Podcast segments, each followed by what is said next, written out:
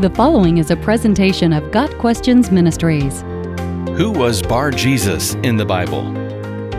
We find the man named Bar Jesus in the Bible in Acts 13, verses 6 and 7. They traveled through the whole island until they came to Paphos.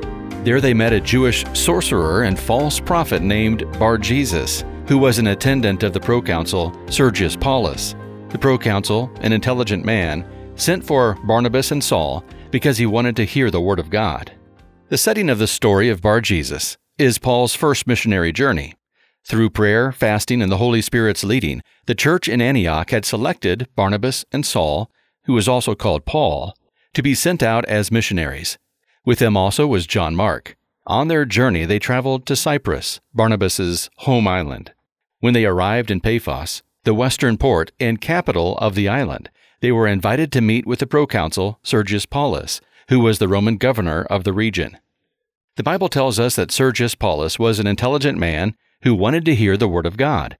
Among the governor's attendants was Bar Jesus, a man who made his living practicing magic. He also claimed to be a prophet of God. The name Bar Jesus means son of Joshua or son of the Savior. In Acts 13, verse 8, the magician is called Elymas, which, according to Luke, means magician or sorcerer. It was not uncommon for Jews to have more than one name, and Luke thought it was important to include both in the account. While Barnabas and Paul were visiting with Sergius Paulus, they encountered Bar Jesus.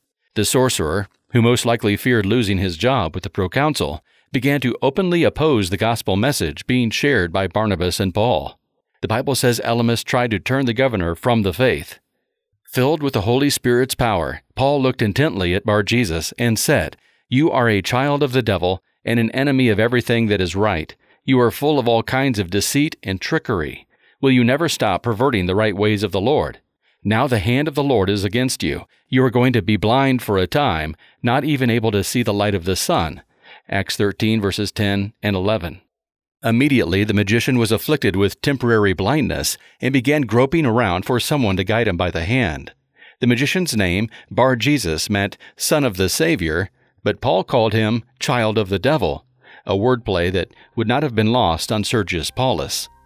Sometimes when the gospel is preached, Satan will plant stumbling blocks and detractors like Bar Jesus in the path of those who are seeking to understand the truth.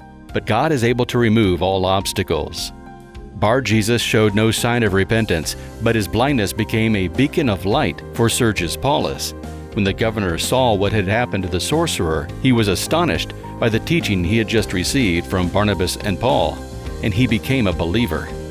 Got Questions Ministry seeks to glorify the Lord Jesus Christ by providing biblical answers to today's questions. Online at GotQuestions.org.